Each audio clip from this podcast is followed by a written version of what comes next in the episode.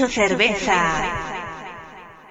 Och mina damer och herrar, välkomna till episod 5 utav podcasten Max 2 Cerveza, Sveriges förmodligen bästa kanotpodd. Idag har vi en hel del att diskutera. Vi kommer bland annat gå igenom Sveriges världscupstarter.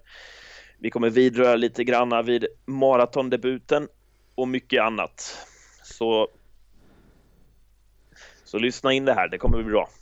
Ja, vi ser fram emot ett sjukt bra avsnitt idag. Eh, det var ju bra att du höll ordning på här vilket eh, avsnitt i, i mängden vi är inne på. Jag har nästan tappat bort mig, men nummer fem är det som vi spelar in här idag. Ja, eh, jag måste säga som vi sa tidigare att det känns nästan som för varje gång vi spelar in så känns det som att det är längre tid mellan avsnitten men det är det ju faktiskt inte utan det var bara en vecka sedan vi satt och snackade nu men det, ja, tiden går eh, på något sätt långsammare när man spelar in poddar. Ja, det är det. Det, ja, det är kul att vi har fått upp farten på det här så det ska vi bara eh, bibehålla det helt enkelt. Vi kan ju på något sätt skicka ut ett tips till allmänheten där som känner, om de känner att deras vardag är lite för snabb och stressig, de kan bromsa tiden lite genom att spela in en podd i veckan. ja, och sen motsatt då, om man tycker att tiden går för långsamt så ska man ju klicka in och lyssna på våran podd för då jäklar går tiden fort alltså. Ja, där sa du ju någonting. Det är kanske det bästa tipset av alla. Mm. Verkligen. Det, det tycker vi verkligen. Och, ja, det är fortsatt kul att spela in podd. Fortsatt kul att så många vill lyssna och uppskatta det. Så vi hoppas vi ska fortsätta leverera lite gott material här. Ja, men det tror jag absolut. Nu eh, under de här sju långa dagarna, har du hunnit klämma in något eh, roligt under dem? Ja, vad har jag hittat på? Det, det är ju det, det, tyvärr så uppfinner man ju inte hjulet eller gör något revolutionerande varje vecka. Men det har ju varit mycket, mycket jobb som vanligt. Eh, jag har klämt in lite träning. Vad har jag mer styrt med? Mm. Ja, det spelat en del paddel har jag gjort. Eh, ja. Så ja, men så här, vardagen tuggar på. Det tränas en del, det jobbas en hel del och man försöker att umgås med eh, nära och kära utöver det. Så det, ja, det, vardagen rullar på. Ja, men det låter trevligt. Jag har, eh, ja men det har gått ungefär en vecka sedan då vi, vi snackade senast. Då, eh, så det jag har hunnit göra är att jag har hunnit träna en hel del själv faktiskt. Mm. Jag måste säga att eh, Rocksjöregattan där gav ju en, ja men den gav mer smak för egen del även om jag inte tävlade. Utan det, det gjorde att jag blev taggad i alla fall. Det var väldigt kul att se tävlingarna. Mm. man blev taggad på att köra. Så en hel del träning och sen eh, det, har varit riktigt bra väder så det har faktiskt varit Ja men det är nu det är kul att paddla. Det är så stor skillnad mellan början av maj och slutet av maj. Ja. Det är verkligen så att det händer ju grejer med temperaturen i vattnet och i luften och det börjar bli riktigt ljust ute så dagarna känns längre och det, ja, det är roligare att hålla på med utomhussport på sommaren ja, än på vintern. Ja. Det är inget snack om den saken. Nej men verkligen och bara en halv månad där, det, det är stor skillnad. Ja det är det och sen är det ju kul också att tävlingssäsongen kommer igång lite igen. Man, det är som du säger, man får ju alltid lite mer smak när man är på tävlingsplatsen och, och på plats och känner ju att man, man vill träna på, tävla och göra bra ifrån sig. Sen är det ju en annan sak att man ska få allt att gå ihop i vardagen sen när man är hemma igen och ska göra jobbet. Men, det, men vädret hjälper ju till där. Det gör ju det, helt ja. klart. Och, ja, det är kul att höra att du har fått upp flåset här nu. Jajamän, jajamän. Så det, vi får se vad det kommer ut av det i slutändan. Mm. Mest troligt så kommer det ut en eh, rungande snabb Fabbe i Hofors. Ja, men det är väl ändå det som jag har som någon form av kortsiktigt mål då. Det, mm. Mm, Hofors är ju nästa stora tävling för hela den svenska kanotmassan. Mm. Vad vi tror i alla fall ska sägas, ja. för det är ju inte riktigt bekräftat det här. Va? det finns vissa problem. Vi har suttit här och spridit tomma ord i varenda poddavsnitt vi har hållit på med här om att det är tävling i Hofors på gång. Men, men arrangörerna själva, de, de vägrar bekräfta det. Och nu går hela svenska kanot... Eh, vad ska man säga? Kanotfamiljen går bärsärk på det här nu. ja, men jag menar, man har ju suttit på ett, ett svenskt årsmöte och spikat ett tävlingsprogram. Ja. Eh, som, som har lagts ut. Vi har gjort reklam för tävlingen. Eh, folk har nog kritat in det i sina kalendrar men nu är det fan fråget. Nu är det inte helt säkert om det blir tävling i alla fall. Nej, det, det, är så jävla oklart så vi vet inte vart vi ska ta jag, jag har en teori om att det kan vara så att flaskposten från Hofors någonstans fastnade i, i sjön på väg ut i Sverige. Men jag vet inte riktigt vad, vad som har hänt här egentligen. Att den hanteringen är snäppet sämre än Postnord. Jo, men någonstans, jag vet inte om, jag, kör Postnord till Hofors? De kanske inte kör ut till tävlingsplatsen. Nej.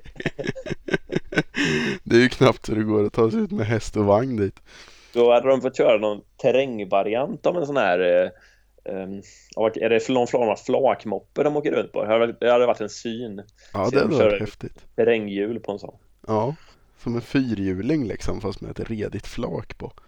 Ja, exakt. De kommer med så här ingredienser till kolbullar och hela paketet.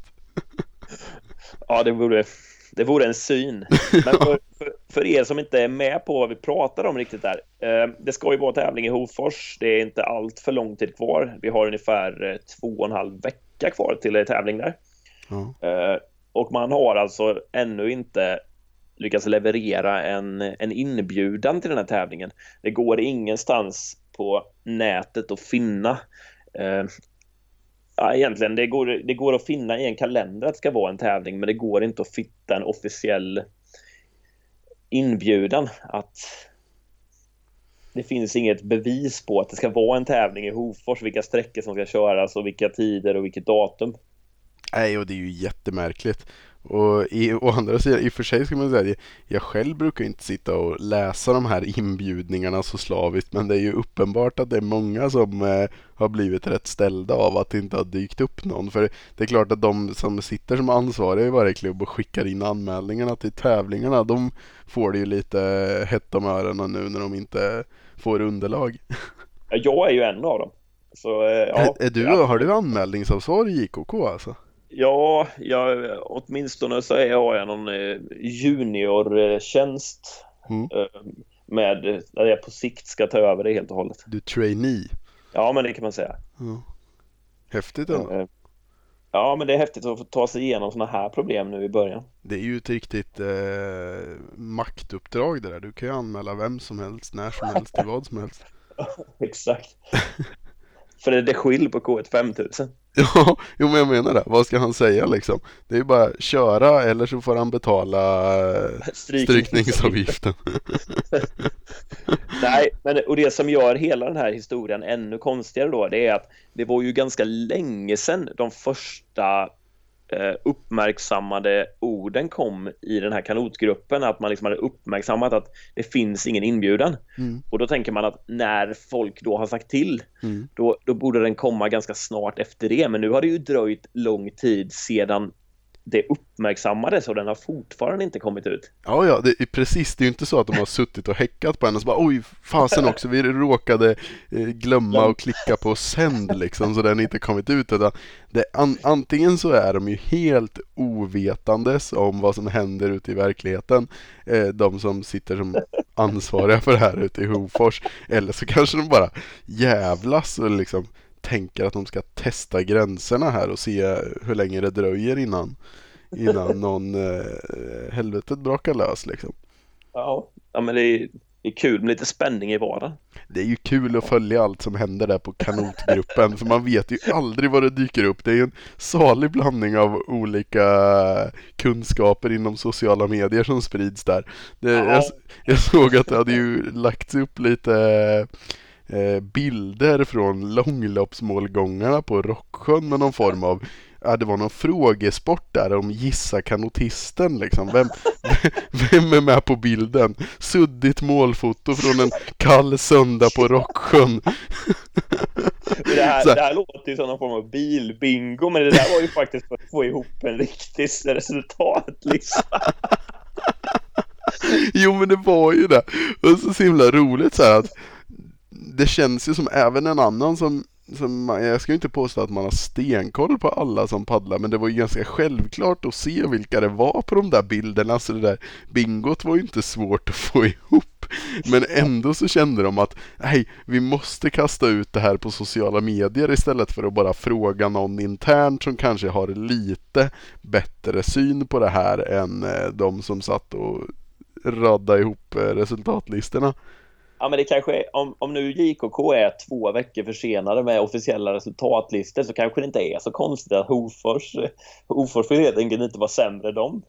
det kan ju vara så att, att Hofors inväntar att skicka ut bjud, inbjudningar tills de har officiella resultat från Rocksjön kanske. Det är någon form av maktbalans i kanot-Sverige som håller på att utspelas. Ja, det skulle det kunna vara. Det är så här fint folk kommer sent grej. Ja. Vi tänker fan inte vara sämre.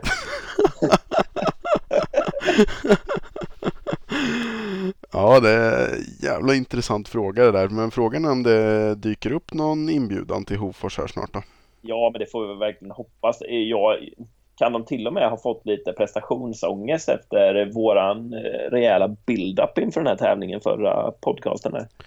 Så skulle det kunna vara faktiskt. De... Jag kände att ja. De känner att de har mycket att leva upp till nu. Ja, jo men verkligen. Det, det är ju bara att kliva fram och leverera. Ja. Men eh, vi får väl se. Var det inte förra året eh, det inte gick något eh, 5000 i Hofors också? Eh, jo, det gjorde det. Men det har varit någon gång det... Ah, eller vänta, det kanske var förra året. Eller var det förr, förra året? Nej, jag ja. vet inte tusan. Det var ju ett tag sedan i alla fall. Vi får väl se om de eh, fortfarande maratonstrejkar i Hofors i år också eller om det ja, för även där? det involverade ju kanotgruppen. Eh, och det var väl det som gjorde det extra eh, konstigt för det, det gick... Ja, det, fanns ingen inbjudan till Hofors-tävlingen. Ja. Fast ändå hade ju någon lyckats lista ut att det nog inte skulle vara något långlopp. ja men det var så här, man tar ja. saker för givet. Och då, då får man passa sig för att nog för att vi lever i ett land med mycket mycket lättkränkta människor. Men att säga till någon maratonrelaterad människa att det inte blir ett 5000 på en sprinttävling, då har man trampat i klaveret. Då får man akta sig för då kommer det ett gäng som hökar och kastar sig på kränktetsknappen och ska bara förklara för alla hur horribelt det är om det inte går ett 5000. Jag tänkte precis bara säga det. Om ni känner, som vi nämnde innan, att man känner att man har lite för lite att fylla dagarna med. Mm. Gå in i kanotklubben och kanotgruppen och leta reda på inläggen där folk skriver med versaler. Mm. För då är det fan på riktigt. ja, då får man akta sig och hålla i hatten alltså. Och sen skulle man få fem minuter över till, då kan man passa på att spela JKKs bilbingo gissa kalotisten. oh shit. Ja, det har varit mycket som har hänt på kanotgruppen, absolut. Ja, hela den gruppen är ju ett stort frågetecken. Är det inte så att det från början också var typ en ren slump att den skapades, att det var typ ett misstag tror jag. Att den... Ja, jag är nästan helt säker på att det började som en grupp i en kanotklubb. Ja. Alltså en klubb skulle ha det som sin grupp då och därför ja. kallades det för kanotgruppen. Ja. Rätt vad det var så råkade man bjuda in någon från en annan klubb och sen var bollen bara i rullning. Ja, eller framförallt tror jag när gruppen startade så lyckades man väl inte göra den till privat utan man gjorde det till en sån här öppen grupp. Så var det nog ja. Och då, ja, som, som du säger, då har ju snöbollen börjat rulla. Men ja, det var ju kul att det blir så. Det är ju fint att det finns ett forum där alla alla kanotrelaterade människor kan samlas. Sen finns det ju en del som lägger upp grejer som är så fruktansvärt orelevant som man fattar ju inte. Men ja, det hör väl till kanske i grupper med mycket olika människor i. Men vi har ju eh, Hofors uteblivna inbjudan eh, Hofors oklarhet kring 5000 och Jönköpings bilbingo satsar alla på, på topp 5-listan över kanotgruppens hetaste debatter. Ja. Någonsin. Ja, jo, ja. men det, det, skulle jag vilja säga. Nu ska vi inte snurra in på de här ungerska träpaddlarna för då kommer vi inte vara klara med den här podden. Den hade jag nästan glömt bort. Den är ju helt fantastisk för övrigt. Den skulle vi kunna ägna ett helt avsnitt. Det, ska vi bjuda in han som gäst, han som skrev det där? Ja, jag tycker han är varmt välkommen. Ja, jag, eh, jag kommer inte ens ihåg vem det var, men om du som står som ansvarig för de ungerska träpaddlarnas revolution lyssnar på vår podd så välkommen att höra av dig till oss så ska du få gästa. Ja, ja men en, en liten sån eh, debatt. Vi, det, det, var, han hade, det värsta var väl att det var ganska många motståndare. Så Ja. Det är svårt att säga någon som någon riktigt bra, men det, det finns säkert någon som skulle kunna stå upp som motståndare på ett bra sätt. Ja, det var ju den här kränkthetsskalan som gick igång högt på många människor där igen. Ja, ja verkligen. Mm. Ja, det, var, det var intensivt var det. Ja, verkligen. Uh, ja, det är kul med kanotgruppen. Ja, eh, Shout och- out till den. ja, big up till kanotgruppen. Ja, verkligen. Ehm, och eh, kanotgruppen, det är, det är ju en spännvidd från eh, motionspaddlare till, till de som ska köra världscup Mm. kan man väl säga. Ja. Och nu i helgen så är det ju lite olika tävlingar då. ja, det är väl både en världscup i Polen och sen en regatta i Tyskland va, som Sverige har skickat något typ av U23-gäng på va? Ja, precis, precis. Eh, och eftersom att rätt stor del av eh, förbundets naturliga ledarstab kommer befinna sig i Poznan Mm. eh, så, så blir det ju ett Ja, så måste man ju söka sig till en annan form av ledare där då. Mm. Mm. Så, man, så vad vi har fått höra så är det helt klart en ganska ja, men ett intressant namn som kommer vara med som eh, delaktig ledare i Brandenburg. Ja, vi, vi fick ju ett anonymt tips här om att eh, vi vi har en comebackande Kurt Lyckner som ska ta sig ner till Tyskland för att vara ja, någon form av hjälpresurs i alla fall, om inte ansvarig ledare.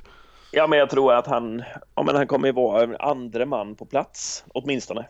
Ja, exakt. Eh, det känns ju det känns som ett spännande val, det måste jag säga.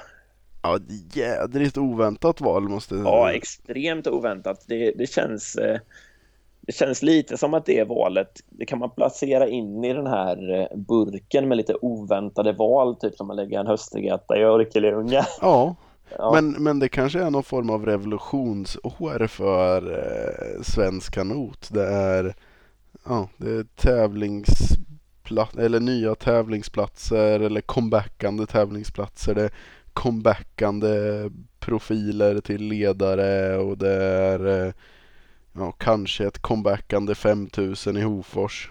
Ja, så det är liksom ingenting som förvånar oss riktigt längre. Men vi måste säga att det blev lite förvånande när vi såg att Kurt Lyckner var, var den som skulle vara med på plats.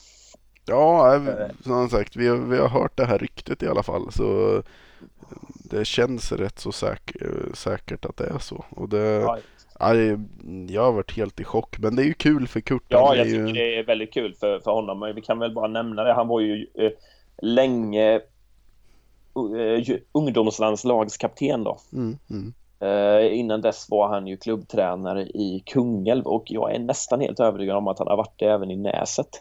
Ja, det kanske stämmer. Ja, båda de hade ju, har ju haft sina storhetstider.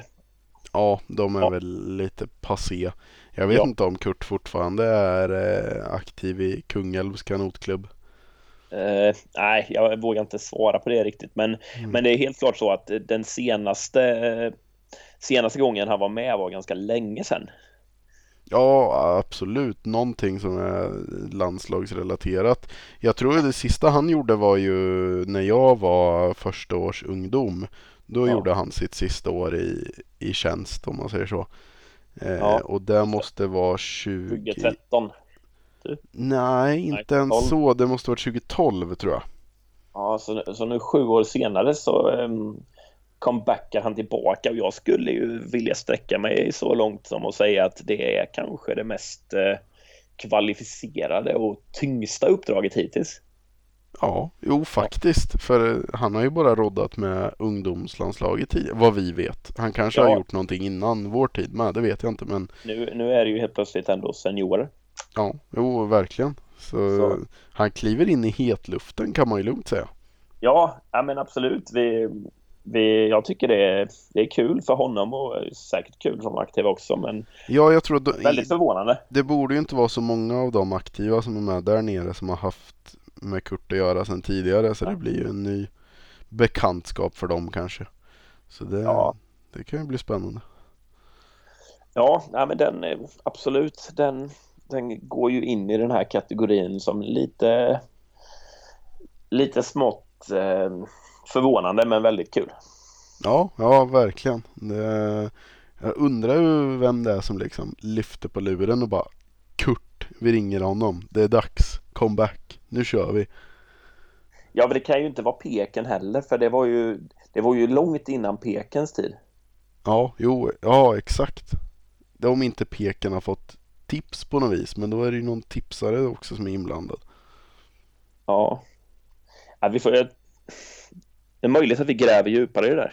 Ja, ja faktiskt. Är det någon som vet mer så säg till. Vi vill Nu när veta tiden går så fruktansvärt långsamt mellan de här poddavsnitten så borde jag ju ha tid att gräva i det där. Ja, verkligen. Ja. Vi ska Nej. se vad jag kan åstadkomma av det. Ja, ja, det är helt rätt.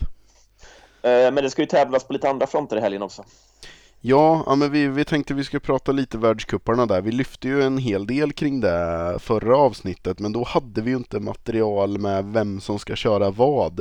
Eh, vi hade ju en liten utläggning där kring eh, Jockes vara eller icke vara i, eh, i Polen. Eh, men det kom ju i alla fall fram till att han inte skulle behöva bli fast på Arlanda utan att han hade fått en biljett även till Polen. Han fick en biljett till Polen utan att vara uttagen. Ja,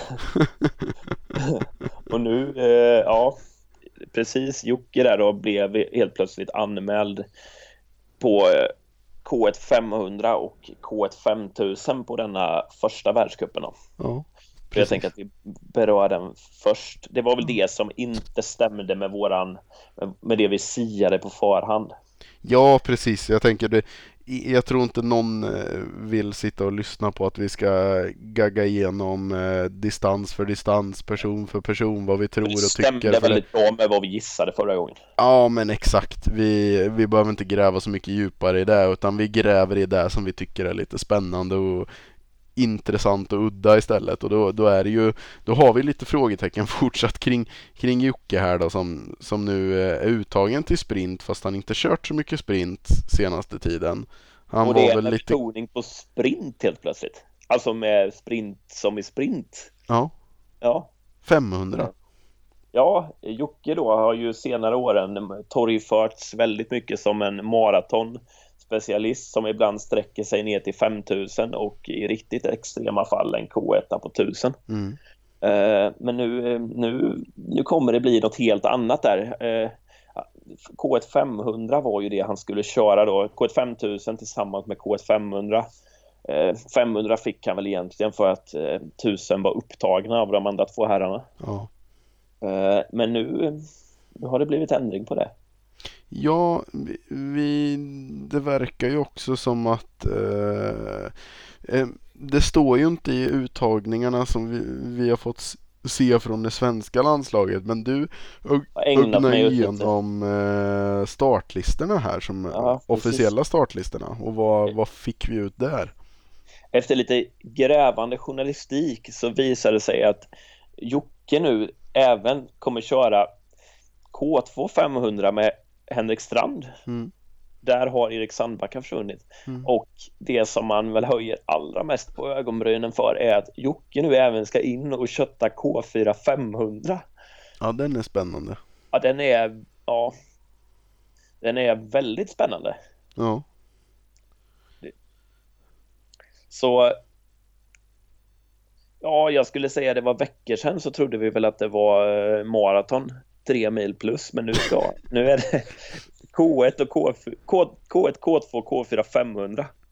Ja, och jag menar K4 500 i, i min värld i alla fall så handlar ju K4 500 främst av allt att du ska vara eh, grym på att eh, få mycket tryck i hög hastighet. Nu, nu säger jag inte att Jocke är dålig på det här för Jocke, Nej, jag har paddlat mycket besättning med Jocke, han är duktig liksom. Men, men det är så ku- kul hur det, hur det svänger från, som du säger, från att eh, vara liksom högaktuell för maraton och Vasalopp till att paddla den snabbaste distansen som finns typ.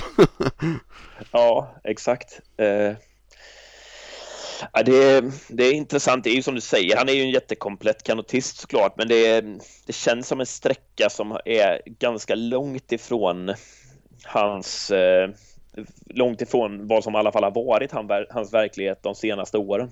Ja, absolut, så är det ju.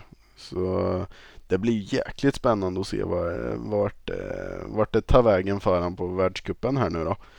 Ja, Eh, men visst. Och K4 också som har tränat ihop sig en längre tid och, och nu vad det verkar i alla fall. Vi har inte fått det, vi har inte hört något från huvudpersonerna i fråga men vad det verkar så eh, försvinner Erik från från den båten den här tävlingen i alla fall och ersätts av Jocke då om startlistorna stämmer.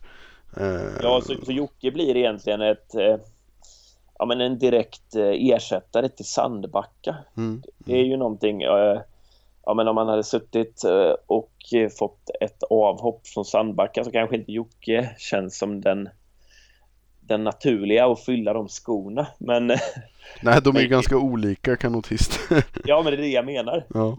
Eh, Men eh, ja, han är ju han är trogen och kommer säkert, han kommer göra sitt yttersta. ja, det tror jag definitivt.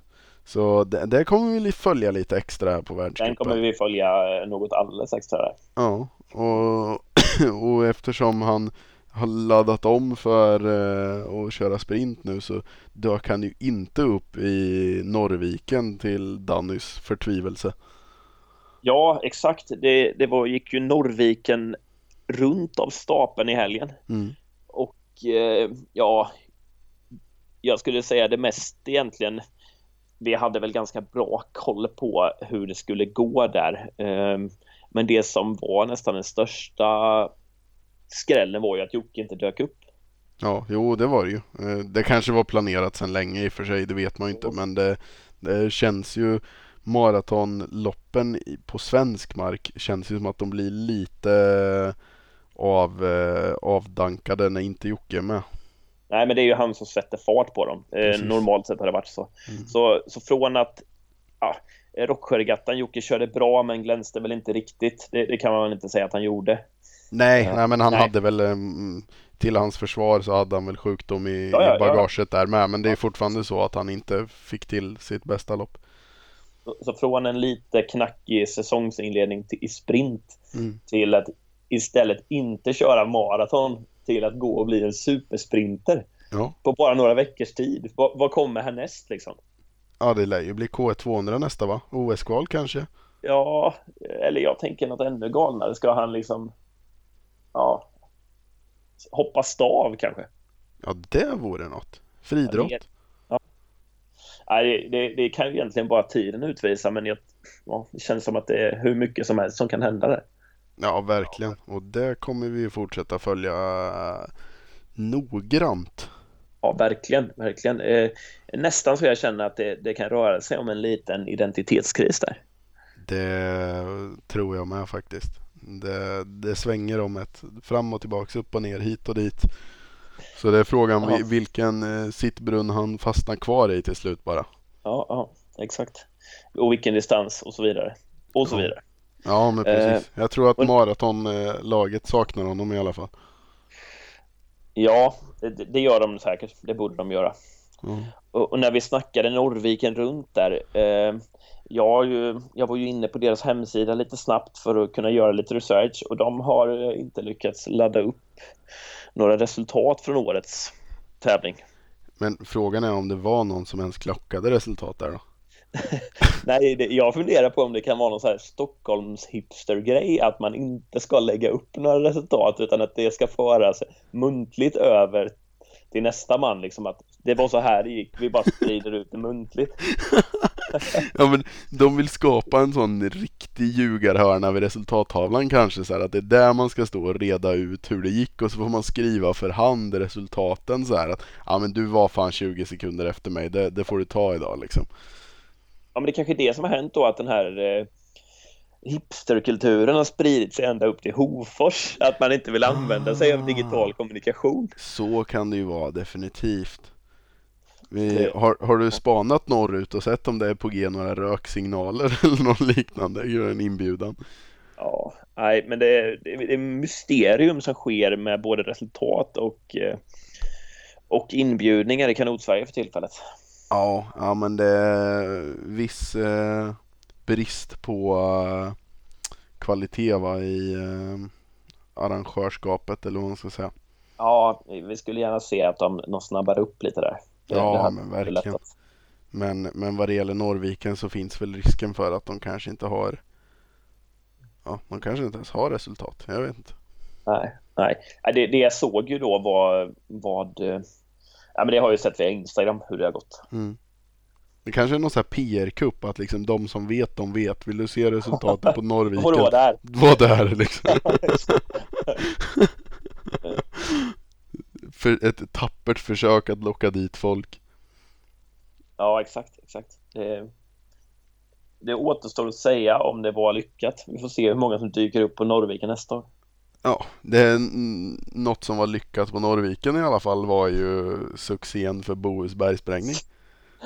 Ja, precis. Eh, vi fick ju se ett, eh, ett eh, Instagram-inlägg där. Ja. Bohus bergsprängning som då även är maratonlandslaget i kanot. Ja, ja.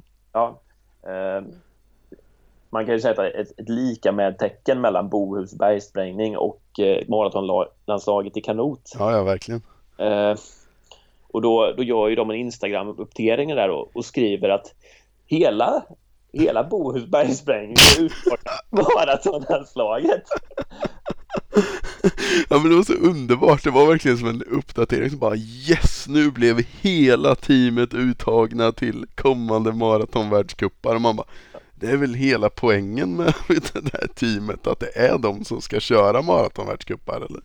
Ja, ja men jag tycker att det, det var lite tomt det där firandet. Det är klart man ska fira framgångar men, mm. men ja, de som är med i teamet är ju uttagna till maratonlandslaget och då, då behöver de inte bli uttagna igen. Känner jag. Nej, det, det, som sagt, det är kanske vi som är hårda men det var en väldigt märklig formulering på det, den eh, hyllningen till sig själva där. Det, det, ja, det, det kändes eh, jädrigt märkligt. För, för som, man får väl ändå vara liksom säga att det, det blir, som, som du säger, de som är i Bohus, det är ju hela det här teamet har väl skapats för att de ska ha ett över tid mer seriöst och välfungerande maratonlandslag och då är det väl självklart att det är de aktiva det också kommer satsas på att de ska få tävla. Eh, Men nu slår det ner som en kioskvältare att oj, vi var visst uttagna till maraton. alla som, alla i Bohusbergsvängen fick den här riktiga chocken där bara Fan, är vi uttagna? Vilken succé! Ja, så framgångar ska firas och det finns alltid något att fira. Men frågan är om man inte är här. Ja men jag har sällan varit med om att man har firat mindre faktiskt. Ja det är, det är ungefär samma firande som när man går upp på morgonen och tar morgonkaffen och känner Fan jag lyckades komma upp på sängen idag också liksom. Liknande typ av bedrift. Nej nu var vi elaka kanske men, ja, men eh, ja vi, vi ställer oss frågande till det här hyllningsinlägget i alla fall. Ja. Och ser eh, istället fram emot vad de kan åstadkomma där då på, på maratonvärldscupen. Ja, vi hoppas ju att de då ska leverera resultat som är värt att hyllas på riktigt. Ja, och Jocke kommer ju inte köra maratonvärldscup utan han gör ju den här... Är du säker på det? Ja, det är jag väl nästan säker på för den går ju nästa helg. Men är det inte någon mer världscup? För annars är ju det här inlägget vi nu har lagt fem minuter på att diskutera en ren lögn. För de skriver ju att alla i teamet var uttagna och han är väl trots allt en del i teamet. Ja, men det har du rätt i. Det har du rätt i. Just det. Så det Just finns det. någon liten twist på det hela. Ja, det kan vara så. With a twist. Ja. De kanske var lite fyndiga till och med. Ja, så kan Ja. vara. Jag kan ju inte tänka mig att Danny skulle ha misslyckats med att övertala Jocke att åka på en maratonvärldscup. Nej, nej det, det låter fullt orimligt. Ja. ja, det är bra. Men eh, om vi ska borsta Bohus under mattan här lite nu och börja. En, en grej till kan ju vara lite kul att lyfta kring eh, när vi pratar världscuppar och det är att det ska ju faktiskt köras lite mix K2 på världscupen för första gången någonsin. Ja, det ska det göra. Eh, Där får man ju säga att Sverige måste ju ha varit någon form av pionjärer inom den branschen. Eh, Den här K2 Mixcupen har ju körts i Sverige sedan, jag är nästan säker på att det är 2008. Ja, det kan det Där har blivit eh, ett stort försprång. Ja, eh, nu det vet, det nämligen. kanske görs utomlands också i och för sig men i Sverige har man ju gått i bräschen för det i alla fall. Ja, verkligen, verkligen. 46 startande båtar på första tävlingen i år, så Det är imponerande. ja, men det är stabilt. Eh, Och vilka är det då från Sverige som ska köra den första tävlingen där? Det var, nu ska vi se om jag kommer ihåg rätt, men Ja. visst var det Linnea och Martin och Moa och Albert? Så var det ja. Mm. Eh, nej, men det känns som att det är väldigt, det är lite svårbedömt. Ja, För det är lite svårt att säga eh, hur pass mycket som Ja men hur, hur en tjej står sig kontra en kille och så vidare. Det, ja och just när det blir så stora skillnader mellan Alltså det, det, man kan ju ändå vara ärlig och säga att det ofta blir stora skillnader rent fysiskt mellan en kille och en tjej när man paddlar besättning. Att liksom en kommer vara ganska mycket starkare än den andra. Och Ja. det gör ju att det kommer in en till parameter i det här att hitta synken. Det blir det blir svårare att få en riktigt bra känsla ihop när man är så olika som kanotister som man Ja. oftast ändå blir när det är en kille och en tjej på, på den här nivån liksom. Ja, ja, Så- exakt. Och deras eh, individuella frekvenser och så här skiljer sig ju väldigt mycket då. Även om det finns skillnader bland killar också så kommer det ju vara ännu större skillnader nu mellan tjejer och killar. Ja, som en sån grej som paddellängd till exempel. Det kan ju skilja en över 10 centimeter liksom på, från den ena till den andras paddel. Ja. Eh, Och det, det kan ju verkligen speglas när man kör att det är svårare att få till det. Men eh, ur ett supporterperspektiv som vi får vara nu då så är det ju det är ju det ganska, en ganska kul parameter för det gör ju att det blir ännu mer svårtippat och svårbedömt och ja, man vet Ja, inte vart det kommer ta vägen liksom. Vi kommer kolla med väldigt öppna ögon på den. Ja, precis. Så ja, det blir jäkligt spännande att se och sen till till Duisburg de ska köra veckan efter då är det väl va? Eh, Så ska Ja. Linnea köra med eh, Theo Albert. istället och Theo, ja. Melina och Dennis ska köra ihop. Just det. De eh, lite yngre förmågorna där. Ja, exakt. Ja, men det, där känns det som att vi har inte så mycket att tippa, men jag tror faktiskt att det kan gå riktigt bra. Ja, det är skitsvårt att säga. Jag vet inte vad Ja. de andra länderna ställer upp med för eh, nivåer där heller. Och, nej, och som nej. sagt vad, vad alla har för erfarenhet av att paddla ihop. Och det, något som talar för att eh, det kan gå bra för Sverige det är väl att generellt sett ligger väl Sverige långt efter de andra länderna i att faktiskt träna ihop sina besättningar. Men Ja. vad det gäller det här K2 Mix så kan vi väl gissa att de andra länderna inte heller har haft så mycket tid att träna ihop besättningarna. Så det kanske Nej, är Så Bra blir det förutsättningar. förutsättningar. Ja, exakt. Alla, ja. Så nej, men det har du rätt i. Det, det blir den rättvisaste grenen av dem alla nu. Ja, exakt. Nej, det blir jäkligt spännande att följa faktiskt. Så. Jag vet inte när de loppen går. Jag får sätta mig och läsa på lite. I, Vi, vi har ännu mer vi ska förkovra oss i när det gäller världscupen där. Det Ja, ja, det är definitivt så. Eh, Det som jag ju dessutom såg då, det är ju en ganska liten grej, men eh, innan den här säsongen då så gick ju förbundet ganska tydligt ut med sina nominerade besättningar på K2000 här respektive K2 200 här då. Mm. Eh, Men nu ska det inte ställas upp på K2 200 utan det ska istället köra K2 500 Mm. där vi kommer ha Theodor Orban och David Johansson då Mm. och vi kommer ha Henrik Strand och eh, vår nya sprinter Jocke Lindberg. Mm. Mm. Eh, vad tror vi är anledningen till detta? Ja, det är en bra jädra fråga. ja, eh, bara spontant så skulle jag väl gissa att eh, man tycker den är ännu mer lik K4 på 500 och att man därför vill eh, eh ja, att det, det, K4 är huvudfokus och så tar man det här som en träning för det. Ja, det, så kan det ju vara. Men det är jävla rolig distans det där med K4 500 som kommer in här nu som en eh, kommande OS-distans och blir ju fokus på. För att det är en sån himla vattendelare där kring vad man ska ha för egenskaper för att vara bra på K4 500. Ja. Eh, det är få distanser där folk är så oense om vad som krävs för att bli riktigt bra.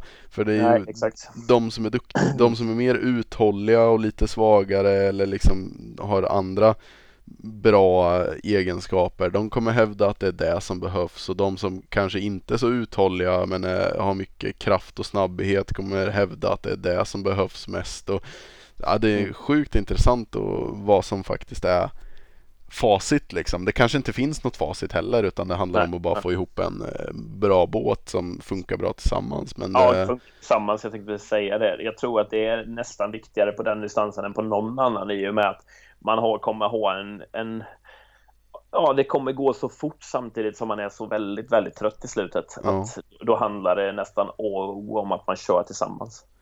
Ja, jag tror, jag eh, gillar ju ganska skarpt eh, Tysklands koncept, hur de har byggt ihop sin K4 500 båt, att de liksom har satt en en uthållig men såklart ändå snabb när man tävlar på den nivån eh, kille längst fram, vad heter han, eh, Rennschmidt, Rennschmidt ja. eh, och sen därefter har man satt tre styckna riktigt stora starka eh, snabba kanotister. Sen är ju Liebscher är ju en one of a kind på att kunna liksom vinna VM-guld på både 200 och 1000. Eh, men eh, och på så vis blir han ju klockren för K4 500. Men, eh... Han är eh, Tysklands svar på Jocke Lindberg då man.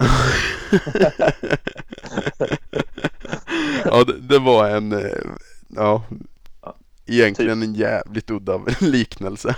ja, men med det här vi har sett nu så är det ju det. Ja, ja, uttagningsmässigt så är det ju definitivt det. Ja. Det får vi säga.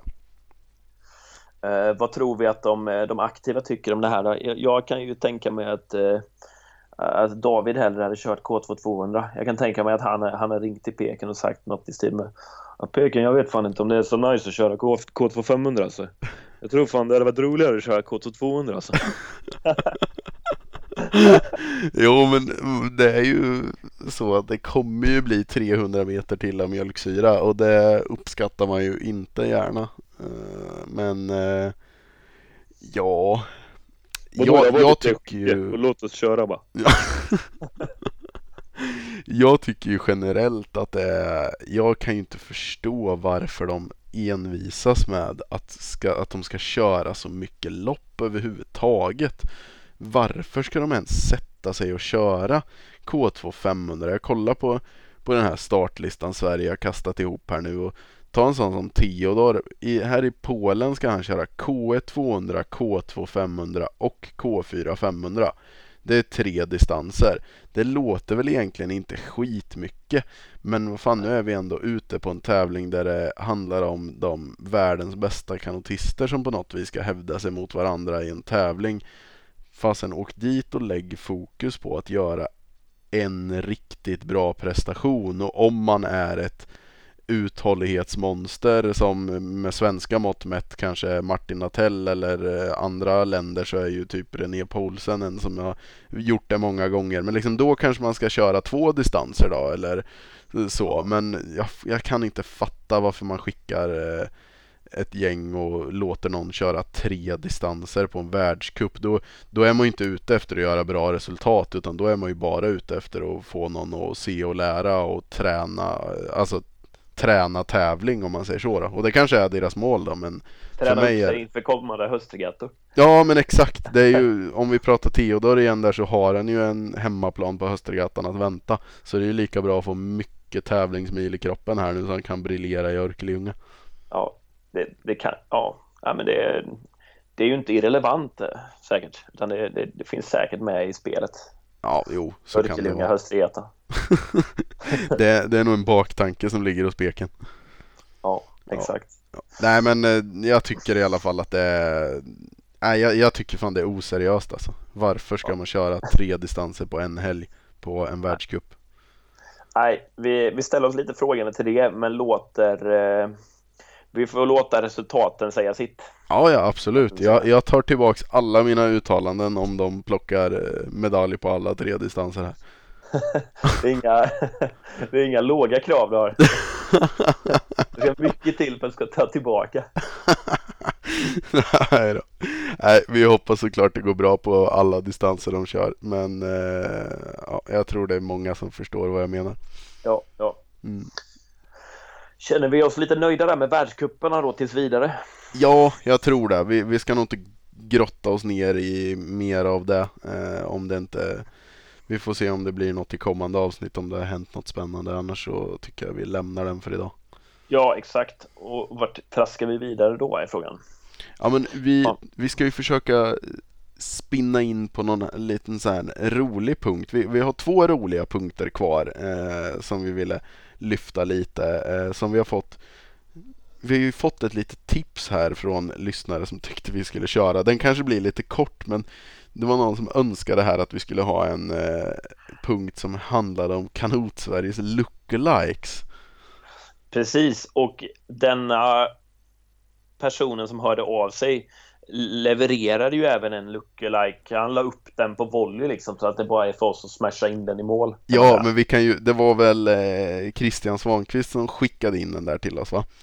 Eh, precis, precis. Och det, det, var ju faktiskt i samband med vårat Eh, våran Swedish House Mafia-konsert vi var på när, när vi, vi två stod där i eh, entrén och inväntade att kliva in på konserten och jag bara råkar se i ögonvrån liksom 10 meter bort bara Men du Fabbe, är det inte Daniel Majstorovic som står där borta? Och du slänger ett getöga till vänster och sen tar ett par rejäla älgkliv och, och bara kliver fram och konstaterar att det här är Daniel Majstorovic och han ska jag ha en selfie med.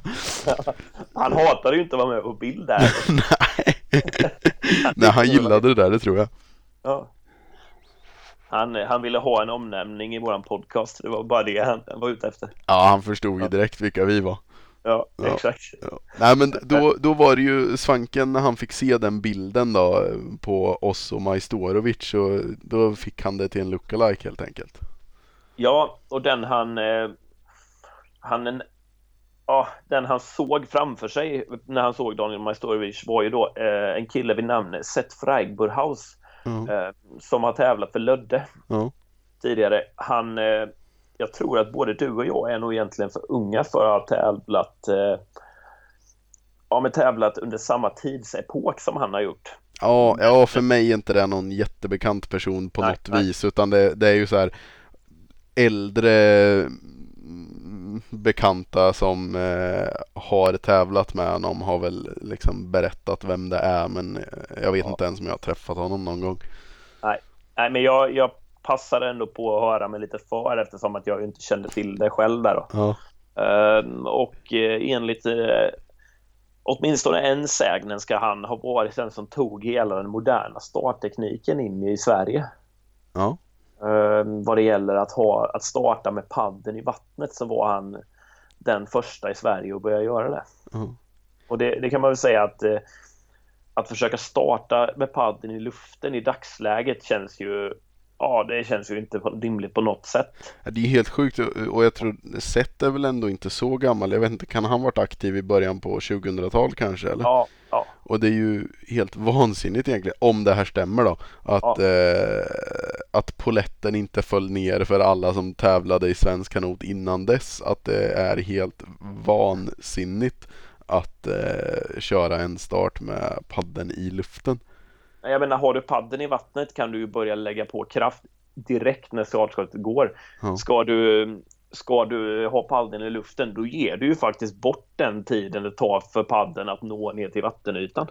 Ja, och sen ja. en parameter som att ofta när du sitter i en startposition så är det väl kanske lite spänd, lite taggad, liksom redo. Om du, om du inte redan har padden i en position i vattnet där du vet att du kommer få ett bra grepp direkt när du liksom trycker till så är det ju som gjort för att du bara kommer få ett plaskigt skitdrag det första om du börjar i luften.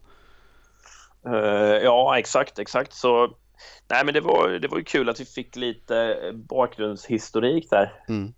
Uh, spännande att det var han som tog in den, men uh, lite skrämda över att inte den poletten trillade ner tidigare i Sverige. Ja, verkligen. Men en stor shoutout till Seth också, för jag har ju sett ett klipp, ja det var ju, vart ju en ordvits också, men jag har sett ett klipp på uh, Facebook eller Instagram eller någonting där han gjorde en Eskimo-sväng i en kanot där han höll i en uh, ölburk och liksom lyckades hålla den ovanför vattenytan hela tiden och liksom stallade den på botten av kanoten när han låg upp och ner och tog den med andra handen och liksom snurrade runt. Ja, han gjorde en ja. Eskimåsväng utan att spilla bärs helt enkelt. Och ja, det, det, är ju... det är värt en shoutout i den här podden. Ja, verkligen, verkligen.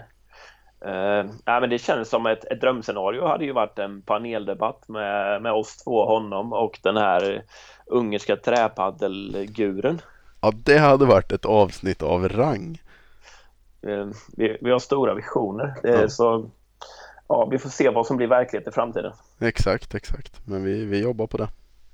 Och när det gäller eh, lookalikes i övrigt så är väl den eh, den närmaste jag kommer på på rak arm då Johan Lilja som faktiskt har flertalet lookalikes i mina ögon. Ja. ja eh, den, den kanske den kanske första jag kommer att tänka på är ju eh, Paradise Hotel-vinnaren från 2000 18 Hermansson där då. Ja, den, den är ju klassisk. Det, dialekten framför allt går ju inte att ja, spåra Nej, det... till någon annan likhet än dem. Nej, exakt. Men sen, sen är det klart, hade inte han haft eh, det, samma dialekt så är det möjligt att de inte hade varit lika lika längre. Nej, det är nog så. Nej. Men eh, ja, det, jag måste säga att första gången jag såg den där snubben på tv så, så såg jag ju Lilja. Framförallt hörde du Lilja tror jag. Ja, jag hörde Lilja. ja, den är grym. Hade du några mer på, eh, på ja, Johan? Jag, eh, Jaha, jag tycker ju även han, nu är väl han lite på dekis där, men den här UFC-fighten, eh, Alexander Gustafsson, The Mauler där då. Uh -huh. Han har faktiskt lik, eh, vissa likheter tycker jag. Ja, li, ja jag, kan, jag, förstår vad du menar. Men då, då, då, vill det till att båda har samma längd på skägget. Ja. För annars blir det inte alls likt. Ja, men den, den är lite långsökt, men jag förstår ändå vad du menar. Ja. Största skillnaden emellan dem är ju att eh, The Mauler har ju inte lika bra tvättbräda som Lilja.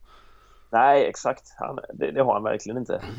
Och, och, i sin tur så, så, finns det ju absolut inga likheter mellan The Mauler och Hermansson. Så, Nej, det är sant. Det är en, krånglig härledning där. Ja, ja.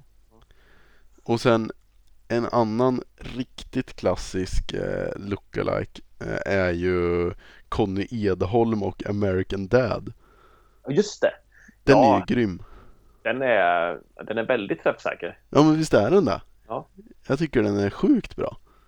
Är det till och med läge att byta ut det här användarnamnet Delfinen Flipper mot eh, American Dad. Jag menar, han har, ju, han har ju ett ganska långt Instagram-namn nu redan i dagsläget, men det kan man ju fylla på med en rad till. Ja, verkligen. Om, ja. Åtminstone i beskrivningen kan man väl kasta in det. Ja, ja. Det... Alltså det, den, den kan verkligen vara den mest träffsäkra av dem alla. den är så fruktansvärt bra. Ja, den, ja, den är grym. Ja. Um, så det är ett tips från vår sida. Ja. Jobba vidare på. Precis. Men vi klurade ju lite på det här. Det var, det var svårt alltså att komma fram till sådär jättemånga som bara ger sig eh, per automatik. Ja, mm, det, det, var svårare än man kunde tro. Ja, faktiskt. Ja. Men vi kanske ska ta hjälp lite av våra lyssnare där då. Ja. ja. Om de nu kommer jag. på några av dem, det, det, är inte säkert. Nej. Nej, men skicka gärna in tips på uh, lookalikes. Vem som helst, hur långsökta som helst. Vi vill ha dem bara. Ja, skicka mm. dem på oss. Bra. Mm. Om, oh. om du hade en lookalike så hade det varit den här kärringen från Kalmar i... Eh, vad fan heter programmet? Nu tappar jag det. stil. Ja. ja, den är långsökt. ja, den är långsökt. Men väldigt lik. Ja. ja när, man, när man får bilderna bredvid varandra liksom. Ja, då, då kan man inte ta fel på det. Nej, Exakt. Ja, det är bra. Du, vi börjar ju faktiskt ha eh, racklat ihop ett hyfsat avsnitt här nu så jag tycker väl att vi faktiskt kan eh, börja spåra in på vår eh, berömda lilla stående punkt. Ja, nämligen punkten Max 2 Cerveza där vi likt poddens namn varje vecka presenterar Max 2 Cerveza och eh, traditionsenligt nu så kommer vi presentera varsin Cerveza som på något sätt är representativ för senaste veckan. Ja, vi har ju fått, eh, vi la ut en liten omröstning där kring, inte förra avsnittet men avsnittet innan dess. Eh, vad folk tyckte och vi, vi, Jörgen har ju varit duktig på här att höra av sig och säga vad han tycker och det tycker vi är skitkul så det hoppas vi fler gör och lägg gärna upp bilder på när ni provar våra tips här. Eh, men eh, den här gången, första utmaningen mellan oss gick ju jag vinnande ur men nu, nu hade folk tydligen fallit över till din sida och tog ja, Peroni-partiet. Ja, vindarna har tydligen vänt. Ja. Nu, är det, nu är det jag som är kännaren i sällskapet helt plötsligt. Ja, det var intressant. Jag måste ju säga att jag nästan lite provocerande var det. Att nu, nu har ju inte jag något emot Peronin heller, så jag ska inte säga allt för mycket. Men, men eh, jag vart ju lite skrämd av den bristande ölkunskapen inom Kanot-Sverige som uppenbarligen eh, har spridits. Ja. ja, vi får råda bot på det med våran eh, upplysande podd. Ja, men eh, ja, det, det är ju ändå det är kul att, kul att du fick lite medhåll också tycker jag. Ja, men det var jag värd. Ja, absolut, absolut. Men jag är intresserad av att höra vad du rekommenderar. Ja, alltså jag är ju inte riktigt stolt över det här för att eh, jag satt och funderade här på nu vilken jag skulle vilja rekommendera. Men vi har ju sagt att vi ska försöka hålla det till att lite vad som är dagsaktuellt för oss själva. Eh, ja. Och jag var ju faktiskt på Glasbanken idag och handlade på mig ett eh, några stycken Corona inför en AV med jobbet här som vi, vi ska ha. Och nu när sommaren har kommit till vårt land och det börjar bli varmt och skönt och då måste vi väl ändå klämma in att vi tipsar om att Drick en Corona. Det kommer inte vara någon ny upplevelse för så många för jag tror de flesta har gjort det men, men ändå shoutout till vilken bra sommaröl Coronan är. Är det, jag anar att du vänder kappan efter vinden en aning nu efter min eh, Peroni-framgång där. Då byter du spår helt och hållet tvärt bara. Exakt, det, det, det, gick ju ingen vinning i att eh, rekommendera hipsteröl så nu, nu får man gå på någon form av eh, Kamma Svensson Svensson medhårs här för att vinna nästa omröstning. Ja, ja. Mm. Ja, vi får se det för nu, nu jag har ju någonting att sätta emot där givetvis. Ja. Eh, jag grillade då under veckan och eh, det jag drack till var en eh, en tjeckisk öl som heter Bresnak. Ja, ja. Och på samma sätt som att som att det inger lite pondus och slänga sig med att den har toner av eh, det ena och det andra. Mm. Så, så, tycker jag ju att den här ölen inger lite pondus genom att ha en bild på en fet gubbe på utsidan. ja, men det är ju... Ja, jag håller med dig. Den, ja, det skulle inte förvåna mig vet om du går eh, med en rungande seger av eh, omröstningen kring det här också. För jag, jag kanske gick på tok för tråkigt här nu och du ändå lyckades få in någonting flashigt som folk ändå kan relatera till. Liksom. Ja, men spontant känns det dessutom som en, en riktig sån Svensson-grej som vill framstå som lite halvkännare. Mm. Att slänga sig med att tjeckisk öl, det är min bra. ja, jo men det, det, ja, det ligger nog någonting i det. Att man har hört dem, man har hört den frasen förr liksom. Ja. Ja, ja jo det, ja. Vi får se om lyssnarna håller med mig där. Ja. Men det är mitt tips i alla fall. Men vi, vi får väl se till också att kasta ut någon omröstning på vårt förra avsnitts eh, ja, eh, tips där också. Får vi se vad, vad folk tycker om den. Det tycker jag låter som en bra idé. Mm. Vi, vi börjar därifrån så får de eh, några dagar på sig och prova de här fantastiska tipsen vi la idag då. Jajamän. Men vad trevligt. Ja, nej men jag känner mig ganska nöjd för idag. Vi eh, längtar redan efter att komma tillbaks med ett nytt färskt avsnitt här. Vi får se när det blir nästa om vi håller uppe tempot och blir nästa vecka igen. Vi, vi sitter ju och klurar eh, konstant här på att vi ska försöka få till lite nyheter och komma med något nytt i podden här, något som sticker ut lite. Så håll i er så kommer det snart vara något riktigt fräscht och schysst. Ja, eh, ja så tack till alla som har lyssnat och givetvis välkomna åter. Det, så säger vi. Eh, ja. Tack och eh, god kväll då kan vi säga. God kväll, vad är klockan? Den är 23.23. 23. Är det, nej, vi, vi lyckas landa på samma tidpunkt nästan varje gång. Ja, det, ja. punktliga. Jajamän, då säger vi så. Bra. Tack. Tack. hej. hej. hej.